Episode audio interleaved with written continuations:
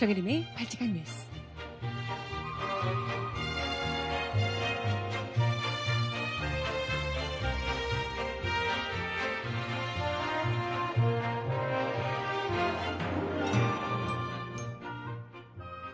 여러분 안녕하세요. 발칙한 뉴스 정혜림입니다. 월요일 아침부터 모처럼 반가운 뉴스입니다. 총선 끝나자마자 더민주, 국민의당, 정의당 등 야3당이 20대 국회에서 세월호 특별법 개정 그리고 역사교과서 국정화 전환 폐기를 위해 공조하기로 했다는 소식입니다. 어, 우리 이러려고 선거했나봐요. 새누리당과 청와대는 연신 당혹스러운 기색을 감추지 못하고 있다는데요. 아, 통쾌하다, 통쾌해. 우리가 선거를 잘 한 덕분에 어떤 속 시원한 모습들 볼 수 있을지 음악 듣고 해서 이야기 함께 나눠볼게요. 박진영의 살아있네, 살아있네 듣고 와서 이야기 함께 나눠봅니다. 신청곡 있으신 분 주세요.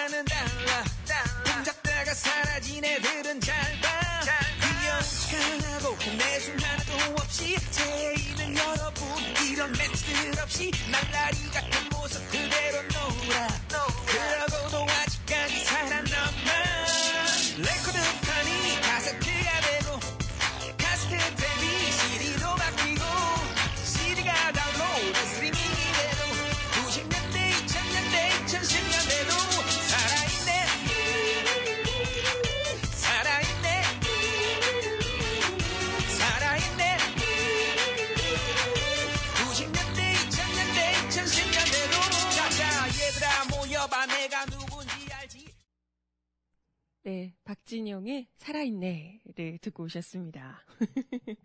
네. 아우, 참, 계속해서 기분이 좋아요. 저만 그런 거 아니죠? 어제, 아니, 지난주 방송 목요일 날 살짝 업된 방송을 하고, 그리고 금요일 날은 세월호 추모 방송을 했는데요. 아, 참, 세월호 2주기가 있었던 지난 주말에도 이전과 또 다른 많은 이 전국적으로 세월호 2주기를 추모하는 목소리들이 있었고요. 이따가 이제 뭐 브리핑이나 다른 소식들 전해드리면서 구체적으로 이야기 드리겠지만 왠지 느낌이 그랬어요. 선거를 어찌됐건 새누리당과 이 박근혜 정부의 패배를 확실하게 딱 안기고 나니까 얘네들도 눈치를 보는구나. 이런 느낌이 들었습니다. 게다가, 어, 화제가 됐었던 토요일 밤에 저도 그걸 보면서 소름이 쫙쫙 돋았었는데, 그것이 알고 싶다 해서 세월호 편을 방영하면서 또 지금까지도 토요일 밤이었는데, 오늘까지도 포털 사이트 실시간 검색어에 계속해서 등장을 할 정도로 계속해서 화제가 되고 있습니다. 이게 다 뭐겠습니까? 선거가 어떻게 되느냐. 만약에 새누리당이 그 난리통에도 불구하고 만약 새누리당이 만약에 뭐 200석까지는 아니더라도 150석 이상 됐더라면 180석 이렇게 됐더라면 어우 생각만 해도 소름이 돋죠. 만약에 그렇게 했더라면 절대 그런 모습, 그런 방송 또는 세월호 2주기가 이런 모습으로 치러지지는 못했을 것이다. 강하게 진상 규명을 해야 된다라는 목소리가 곳곳에서 터져나가는데 이런 분위기로 맞지 못했을 것이다. 그런 생각이 들었습니다. 그래서 그나마 아이들 앞에 우리가 조금이라도 떳떳할 수 있는 그 계기를 만들어주지 않았나 다시금 생각하게 됐고 또 박주민 당선자 거기 또 나오셔가지고 목소리 다 거의 다 쉬셨는데 이미 소리 높여서. 이건 이 사람들만의 이야기가 아니라 우리 모두 이야기다라고 외치며 반드시 진상 규명하겠다 부르짖는 그 목소리를 들으며 어, 짜릿하더라고요. 네. 아니야 다를까 지금 여소야대 국회가 되자마자 야당들이 세월호 특별법을 개정하겠다 들고 나오고 있습니다. 첫 시작부터 이것부터 지금 이야기를 하고 있고요. 그뿐만이 아니라 국정교과서 전환 폐기를 위해서 또 공조하겠다 라고 이야기를 하고 있습니다. 아, 너무 좋아! 네, 이러려고, 이러려고 우리가 투표를 그렇게 열심히 하자. 젊은 층들 우리 투표해야 됩니다. 그렇게 얘기를 했던 거죠. 이 모습을 보고 싶어서. 그죠? 이게 바로 정말 가장 강력한 국민들이 할 수 있는 주권 행사가 아닌가 이런 생각이 듭니다. 어, 일단 뭐 야삼당에서 지난해 1월 지정된 4.16 세월호 참사 진상규명 및 안전사회 건설 등에 관한 특별법, 즉 세월호 특별법 개정을 통해 오는 6월 말 종료되는 특조위 활동 기한을 보장해야 한다는 데 뜻을 모으고 있습니다.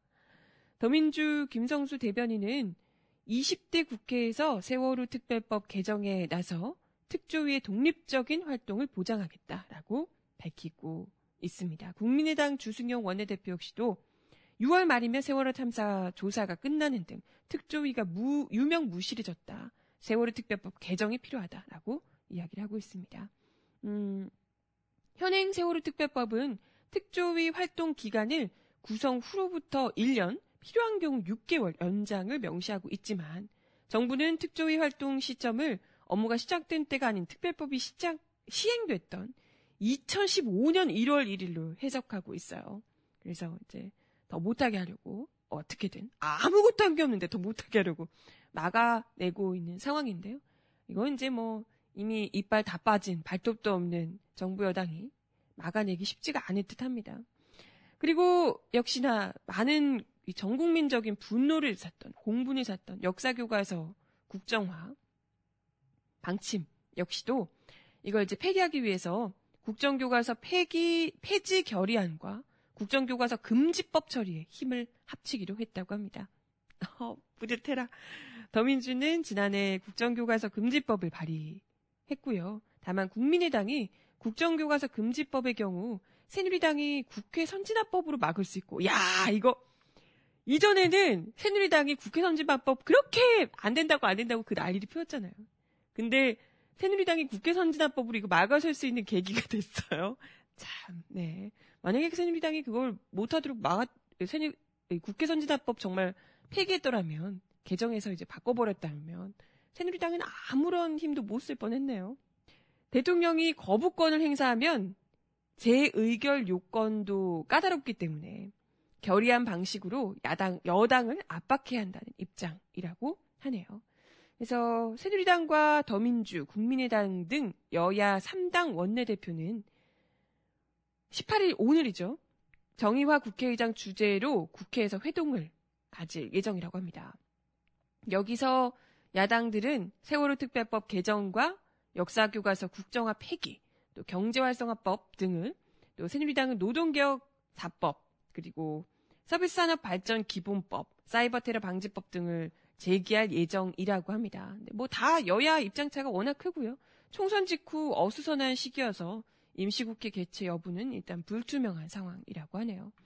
네, 뭐 지금 여당에서 가뜩이나 지금 노동자들의 있는 이제 뭐 울산이나 이런 쪽에서도 반발로 새누리당이 지금 뭐 표를 못 얻었던 거잖아요. 야당 후보들이 당선이 되고 그만큼 노동 악법 뭐 이런 것들이 얼마나 국민적 공분을 사고 있는지 이미 총선에서 뚜렷이 지켜봤는데 이게 뭐 쉽지가 않죠. 이걸 밀어붙이기가 아마 쉽지 않을 겁니다.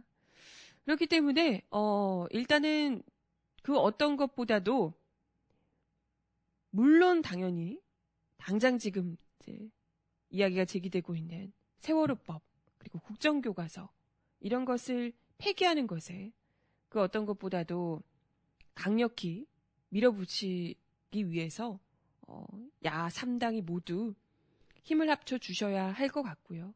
이거 외에도 그간 정부 여당이 그야말로 폭주하면서 밀어붙여 놨던 것들이 워낙 많습니다.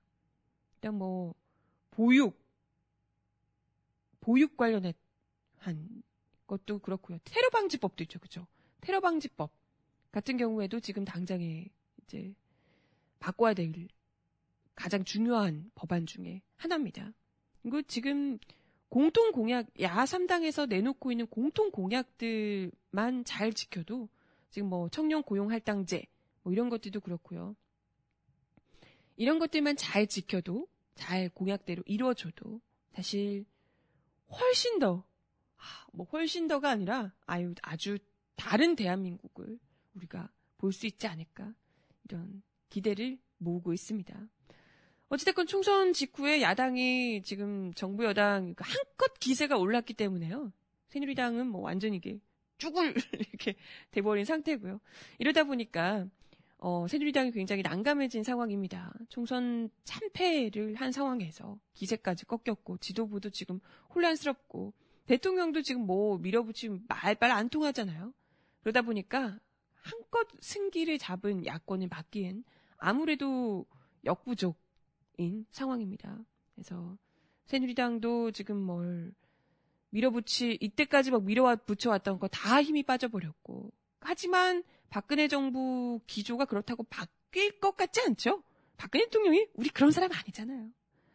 우리가 뭐 아무리 국민들이 맹비난을 하고 지지율이 뚝뚝 떨어지고 난리를 쳐도 박근혜 대통령이 전혀 국민들 생각하며 머리를 숙이고 좀 기회를 엿보고 이런 타입이 아닌 걸 알 겁니다. 아무리 그래도 그때 기억하시죠?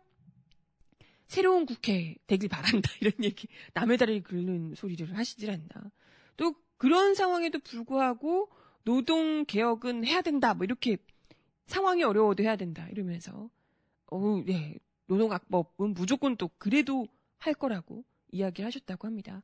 글쎄 밀어줄 새누리당에 힘이 빠졌는데 그게 되려나 모르겠는데 음, 네 거기다가 박근혜 대통령이 어떻게든지 밀어붙이려고 했던 국정교과서도 지금 폐기하겠다 이야기를 나오고 있는 상황이라서 아마도 지금 말은 안 하지만 속을 끙끙 앓고 있지 않을까.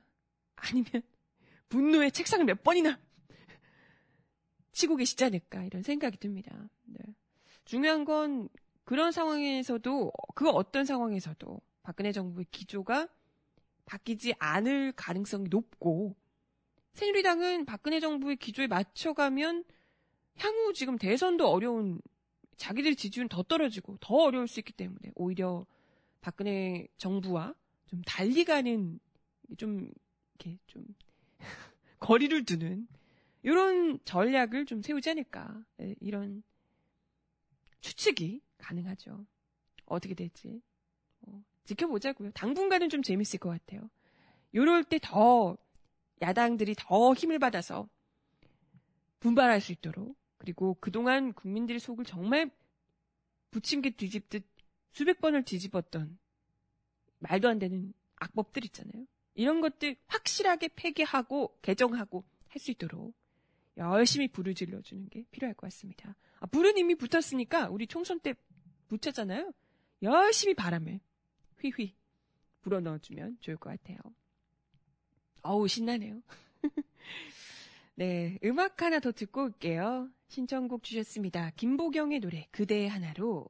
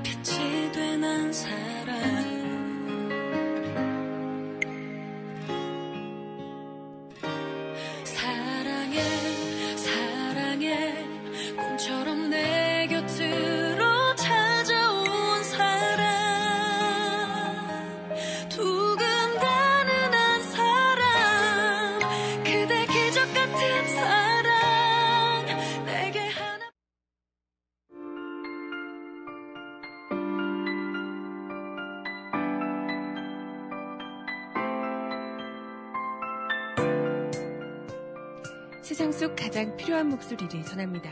여기 이곳 우리가 있어요.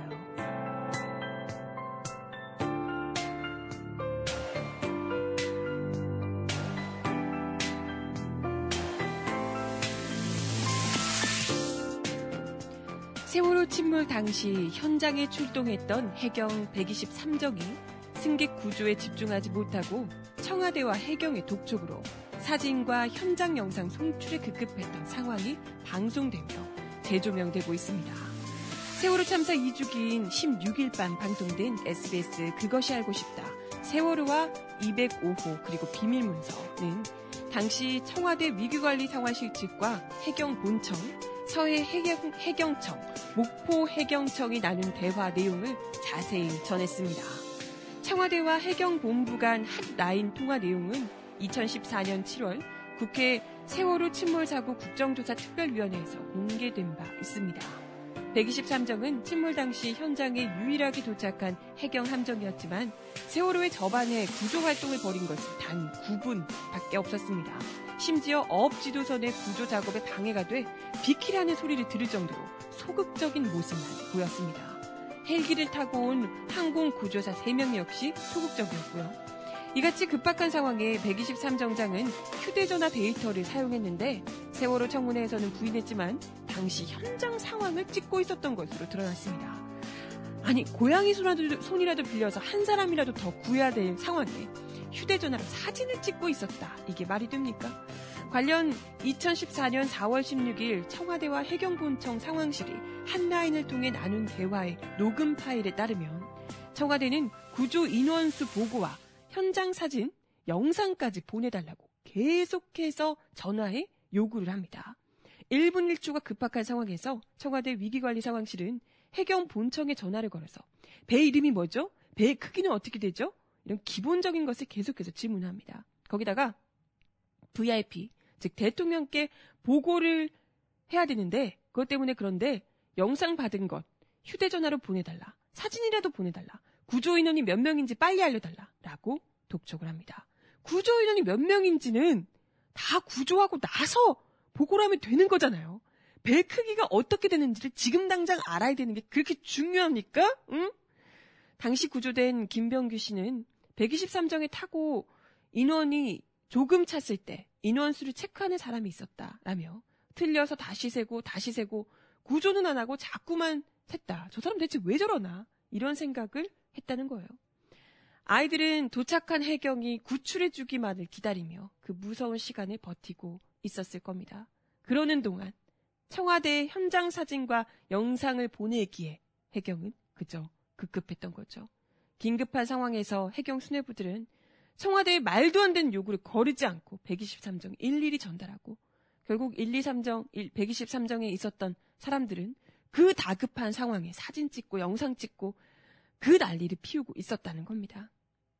청와대와 해경 본청 상황실은 첫 통화부터 사고 당일 자정까지 1시간 50여 분의 통화를 했지만 세월호가 처한 상황은 제대로 전달되지도 않았습니다.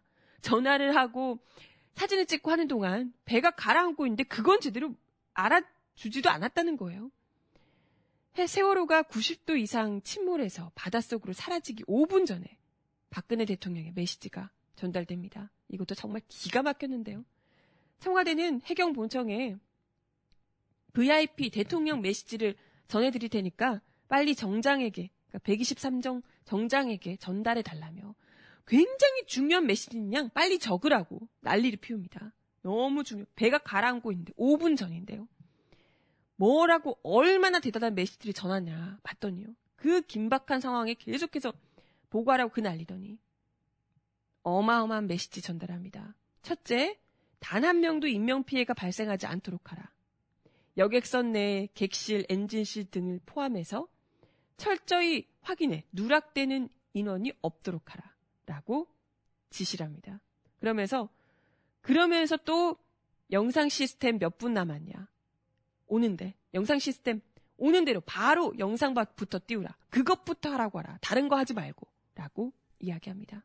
배가 가라앉기 5분 전인데 다른 것부터 하지 말고 영상 띄우는 것부터 영상 자기들한테 보내는 것부터 먼저 하라고 이야기를 하는 겁니다. 단 한 명도 인명 피해가 발생하지 않도록 하려면 그딴 말도 안 되는 전화, 그딴 말도 안 되는 지시부터 하지 않는 것이 보다 더 도와주는 것 아니었을까요? 이런 상황에서도 과연 청와대가 이 참사에 수백 명의 아이들이 목숨을 잃는데 일조하지 않았다라고 감히 이야기를 할 수 있을까요? 청와대가 처음으로 그 모든 상황을 다 지나서 처음으로 세월호 안에 있던 승객들에 대해서 질문을 한 것은 사실 정말 알고 싶었다면 승객들이 정말 제대로 구조할 생각이 있었다면 지금 상황이 어떠냐 배 크기가 어떻고 몇 명 구조했냐가 문제가 아니라 영상 보내라 사진 보내라가 아니라 승객들 지금 어떻게 돼 있냐 배 안에 있는 승객들은 다 탈출했냐 이것부터 물어야 정상 아닐까요? 근데 이걸 물어본 것은 오전 10시 52분 이미 배가 22분 전에 침몰했던 상황이었습니다. 탑승객들 다 어디 있냐 청와대가 그제서야 물어보니까 해경본청이 대부분 선실 안에 있는 것으로 파악된다. 라고 이야기를 합니다. 이미 다, 이때까지 다 사진 보내달라, 영상 보내달라, 이 이야기만 하다가 배가 다 뒤집어지고, 성, 승객들은 다 선실 안에 있는데, 배가 다 뒤집어진 거예요. 그제서야 청와대는 놀라면서, 에? 언제 뒤집어졌어요, 배가? 라고 깜짝 놀라 반문합니다. 하, 언제 뒤집어지긴요. 당신이 사진 보내라, 영상 보내라, 배 크기 몇이냐, 배 이름이 뭐냐, 이런 얘기 하는 동안, 세워라, 내워라 하는 동안, 배가 뒤집어지고, 아이들을, 하, 아이들을 구할 수 있는 골든 타임은 지나가 버렸습니다. 이게 진짜 말이나 되나요? 이와 관련해 한겨레 20일 정은주 기자는 결국 현, 현장에 출동한 123정 정장만 처벌을 받았다. 이게 뭐냐? 현장에 출동을 안 하면 된다는 메시지를 준 꼴이다. 김문홍, 김문홍 목포해경 서장이 현장에 안 간 것은 정말 어마어마한 잘못이다. 그런데 결국 현장에 가지 않았기 때문에 그 사람은 형사처벌을 면한 것이다. 라고 이야기를 하기도 했습니다. 실제로 현장에서 물론 123정 청장 역시도 지나치게 소극적인 말도 안 되는 오히려 민간 어선대보다 더 못한 구조 작업으로 사태를 악화시키고 제대로 구조도 못한 것이 문제였지만 정말 시급하게 1분 1초를 다투던 그 상황에서 현장에 있던 구조 책임자를 정신없게 만들면서 구조를 오히려 하지 못하도록 막았던 그 위에 있는 책임자. 그 전화했던 사람 누굽니까 대체? 영상 보내달라 그 난리를 피웠던 사람. 그리고 그걸 아무 생각 없이 전달하면서 닥달을 했을 김문홍 목포해안 경찰 서장. 이런 사람들. 이런 사람들이 제대로 처벌받지 않으면 그게 무슨 의미가 있겠습니까?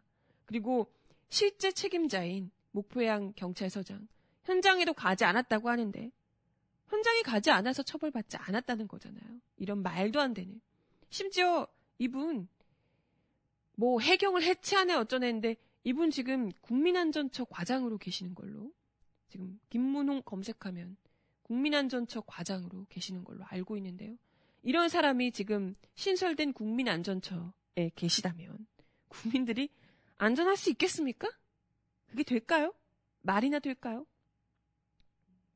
도저히 이건 그대로 넘어가서는 세월호의 또 다른 이름으로 또 다른 사건들이 언제 불시에 벌어져도 이상하지 않다. 오히려 이 방송을 보면 오히려 더 보고 체계가 복잡해지고 조금도 나아지지 않았다라는 것이 드러납니다. 이런 상황에서 진실을 묻어버리고 진짜 책임자들 내버려 두고 꼬리 자르기로 몇 명 잘라버리고 넘어가서는 절대 이 사태를 바꿔낼 수 없을 겁니다. 아무튼 여소야대 국회도 만들어졌겠다. 야삼당들도 지금 이를 갈고 있겠다. 확실하게 이번에냐말로 다소 늦은 감이 있지만 세월호 인양은 물론이고 그동안 묵혀뒀던 진실들을 밝혀내는데 수면 위로 끄집어 올리는데 박차를 가해야 할 겁니다. 음악 하나 더 드릴게요. 아, 좋네요. 박기영의 노래입니다. 시작.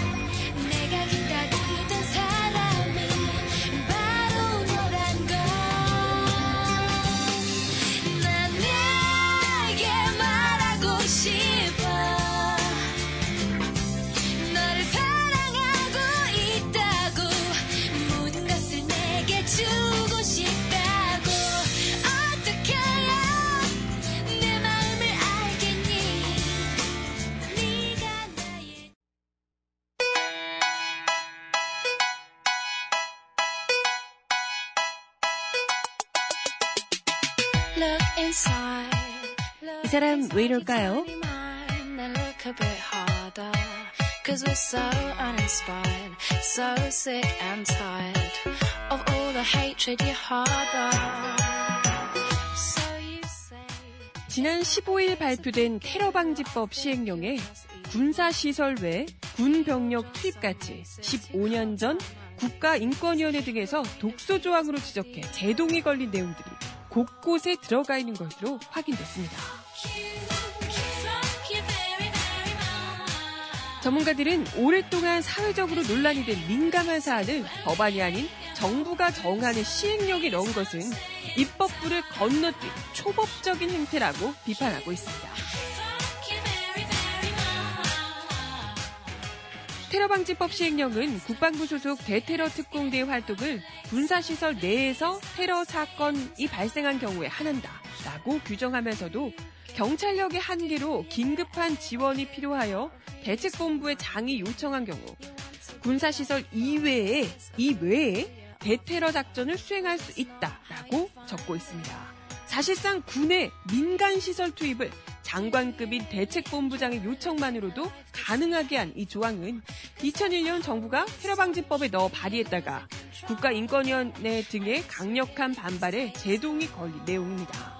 당시 인권위는 헌법에서 정한 계엄에 의하지 않고 군 병력을 민간에 대한 치안 유지 목적으로 동원할 수 있게 했다며 국회의장을 찾아 반대 의견서를 제출했고 법안은 폐기된 바 있습니다. 군 투입에 대한 절차와 견제는 오히려 이번 시행령에서 더 후퇴했는데요. 당시 법안에서는 대책회의가 대통령에게 군 투입을 건의할 수 있는 정도였는데 또 국회가 철수를 요청한 때에는 이에 응하도록 하는 등 최소한의 견제 장치를 뒀지만 이번 시행령에는 요청 과정과 철수 과정에 대한 언급이 전혀 없습니다. 시행령에만 언급된 지역 테러 대책 협의회 역시 15년 전 이미 법안에 등장했다가 문제가 된 내용이었습니다. 지역 테러 대책 협의회는 각 지역 행정기관과 정부기관 테러 업무를 아우르는 기관으로 시행령은 국정원 지부장이 이 기관 의장을 맡도록 했습니다. 지역 테러 대책 협의회 등은 2001년 법안에서 대테러 대책 협의회라는 이름으로 제시됐는데 인권위는 당시 국가 행정 체계를 조직과 정원이 공개되지 않는 국정원이 핵심적인 역할을 맡게 되는 식으로 재편하면 견제와 균형의 원리를 무너뜨린다라고 지적한 바 있습니다. 대테러 활동을 총괄 조정하는 핵심 기관인 대테러 센터의 경우 이번 시행령이 과거 법안들보다 깜깜이라고 지적받고 있는데요.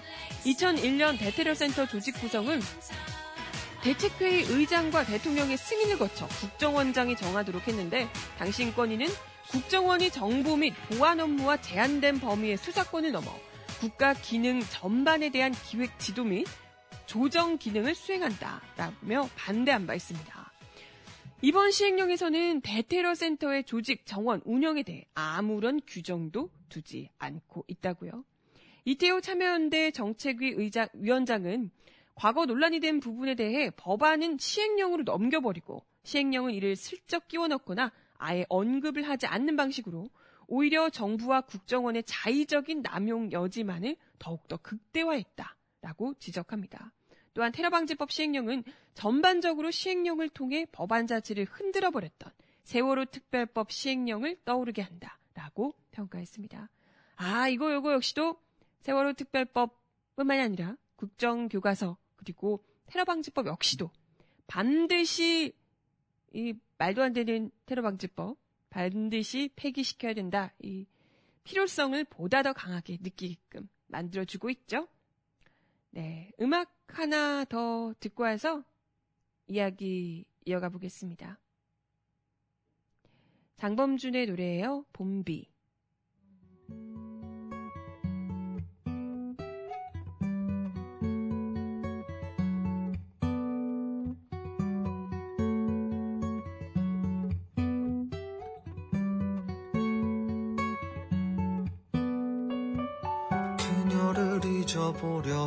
하지만 비가 또 내려 모르는 이맘난 지금 비가 오면 떠올라. 네가 더 내려오려는 이밤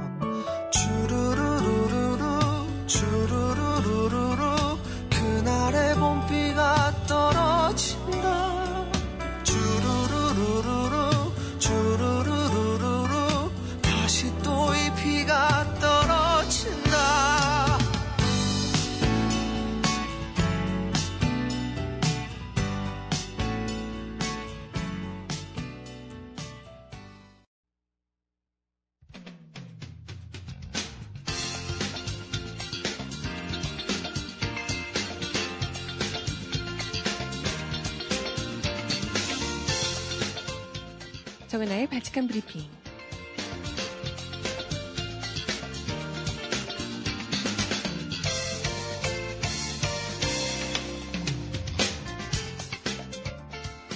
첫 번째 소식입니다. 세월호 참사 2주기였던 지난 16일 전국 곳곳에서 철저한 진상규명을 촉구하는 목소리가 터져 나왔습니다. 4.16 가족협의회 주최로 안산 합동분향소에서 열린 기억식에서 유족들은 가만히 있지 않고 끝까지 진실을 밝혀내겠다고 다짐했는데요. 특히 눈길을 끌었던 단원고 2학년 3반고 박예슬 학생의 동생 박예진 양의 편지가 많은 사람들의 가슴을 울렸습니다. 언니를 향한 편지에 이어, 이어서 박근혜 대통령에게 보내는 편지글도 낭독을 했는데요. 단순히 우리 가족이 왜 죽었는지를 묻기 위해 시작했던 싸움이 이제는 무언가 감추고 도피하는 정부를 상대로 멈출 수 없는 싸움이 됐습니다. 라며 박근혜 대통령님 진도체육관에서 꼭 살리겠다며 부모님의 손을 잡으셨을 때 마주쳤던 두 눈을 기억합니다. 언니를 만나는 날 진실을 밝히지 못해서 미안하다는 말을 전하지 않게 해주세요. 라고 코덱을 꾸짖었습니다. 이외에도 팽- 진도 팽목항에서도 시민 2,500여 명이 참석한 가운데 추모식이 엄수가 됐고요. 같은 날 저녁 7시 서울 광화문 광장에는 폭우가 쏟아지는 와중에도 12,000여 명의 시민들이 모여 특검 실시와 특별법 개정 등을 촉구했습니다.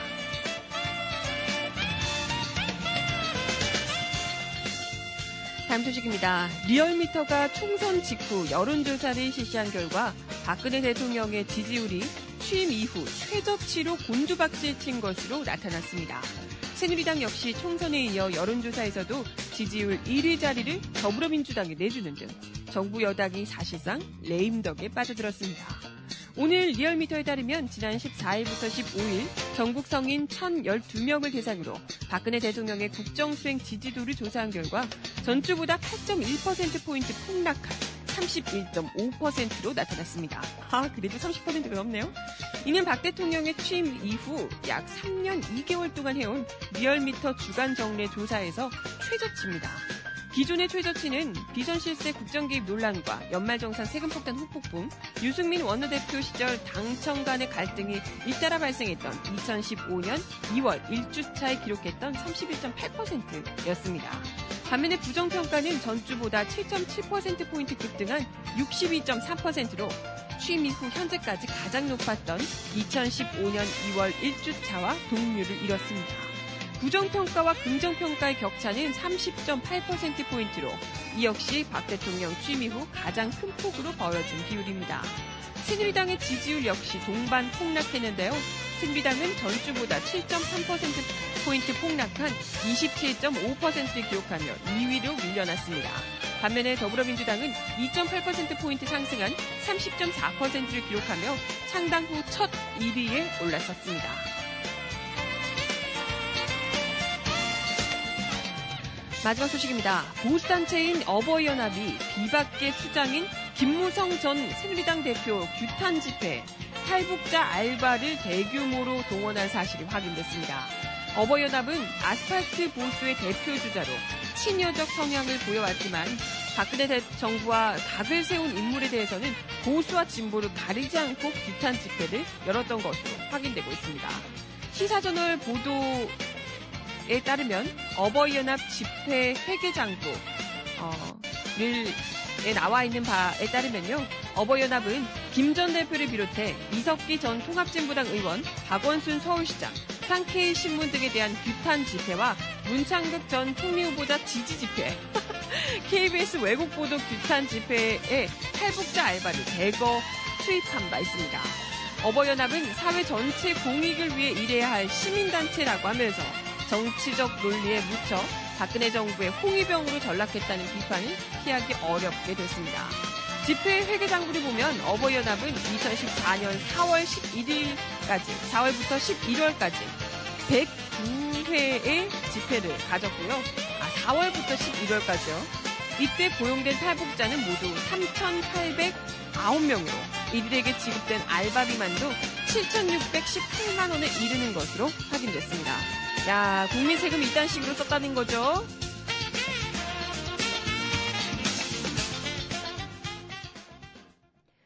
도대체 누가 이들에게 이렇게 어마어마한 자금을 댔는지 4월부터 11일까지 7천 몇백만 원이면 정말 어, 적은 돈이 절대 아니거든요. 이 정도면 충분히 더 필요한 곳에 복지가 필요한 곳에 줬을 수도 있었을 텐데 보다 더 보람된 곳에 이런 말도 안 되는 집회에 그것도 탈북자들을 고용해서 알바로 쓰면서 정부의 홍위병으로 쓰고 있었다라는 것이 어떤 의미인지 거기에 뒷돈을 댄 것이 정말 누구인지 묻고 싶습니다.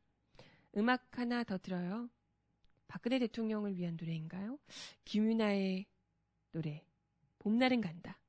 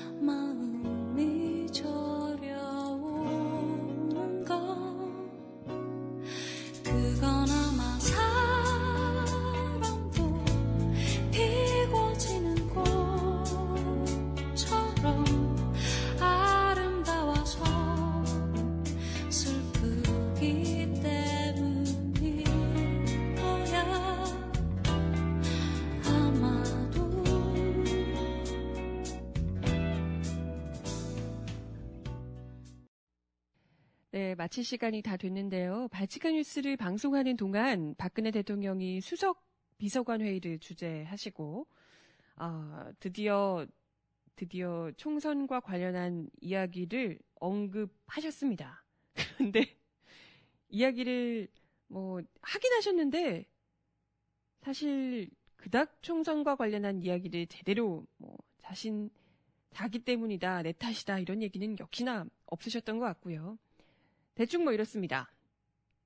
지난주에 20대 국회의원 선거가 끝났습니다. 이번 선거 결과는 국민의 민의가 무엇이었는가를 생각하는 계기가 되었다고 생각합니다. 남의 얘기하듯이. 네. 제 불찰입니다. 이런 얘기 없습니다. 앞으로 국민의 민의를 겸허히 받아들여서 국정의 최우선 순위를 민생에 두고 사명감으로 대한민국의 경제 발전과 경제 혁신 3개년 계획을 마무리하도록 하는데 혼신의 노력을 다하고자 합니다. 이런 얘기를 하면서 뭐 경제 정책 어쩌고 저쩌고를 얘기를 하고 계십니다. 아니요, 그죠. 경제 정책 물론 중요하죠. 그런데 박근혜 대통령이 이야기하는 방식의 경제 정책이 아니라 그런 걸 원하는 게 아니고요. 지금 국민들이 분노하는 게 뭡니까? 노동 계약 이런 거 하지 말라. 국정교과서 하지 말라. 세월호 특별법 말도 안 되는 거 개정해라. 이런 이야기 지금 하는 거잖아요. 그런가, 어, 그렇게 얘기를 하는데, 저는 상관없이 앞으로 민의를 잘 받아들여서 앞으로 경제정책을 심하겠습니다. 이 얘기는 뭡니까? 어, 노동 계약, 그리고 무슨 서비스 바- 뭐 발전법 뭐 하는 있잖아요. 네, 경제 발전. 그런 거 추진하겠다. 니들이 뭐라든 그래. 나는 가리라. 이야기를 똑같이 해주고 계십니다. 네, 그럴 줄 알았지. 네. 하, 이번 총선 패배를 책임지고 사죄하겠습니다. 이런 이야기 따위는 절대 하지 않을 것이라는 걸 알았지만 이렇게 누가 좀 박근혜 대통령 귀 좀 파줬으면 좋겠어요. 얘기 안 들리시나? 아유 참. 속 터지네요. 마지막 곡 그래서 준비했습니다. 박상민의 노래 내 말 들어봐요. 라는 노래를 마지막 곡으로 들려드리며 인사드립니다.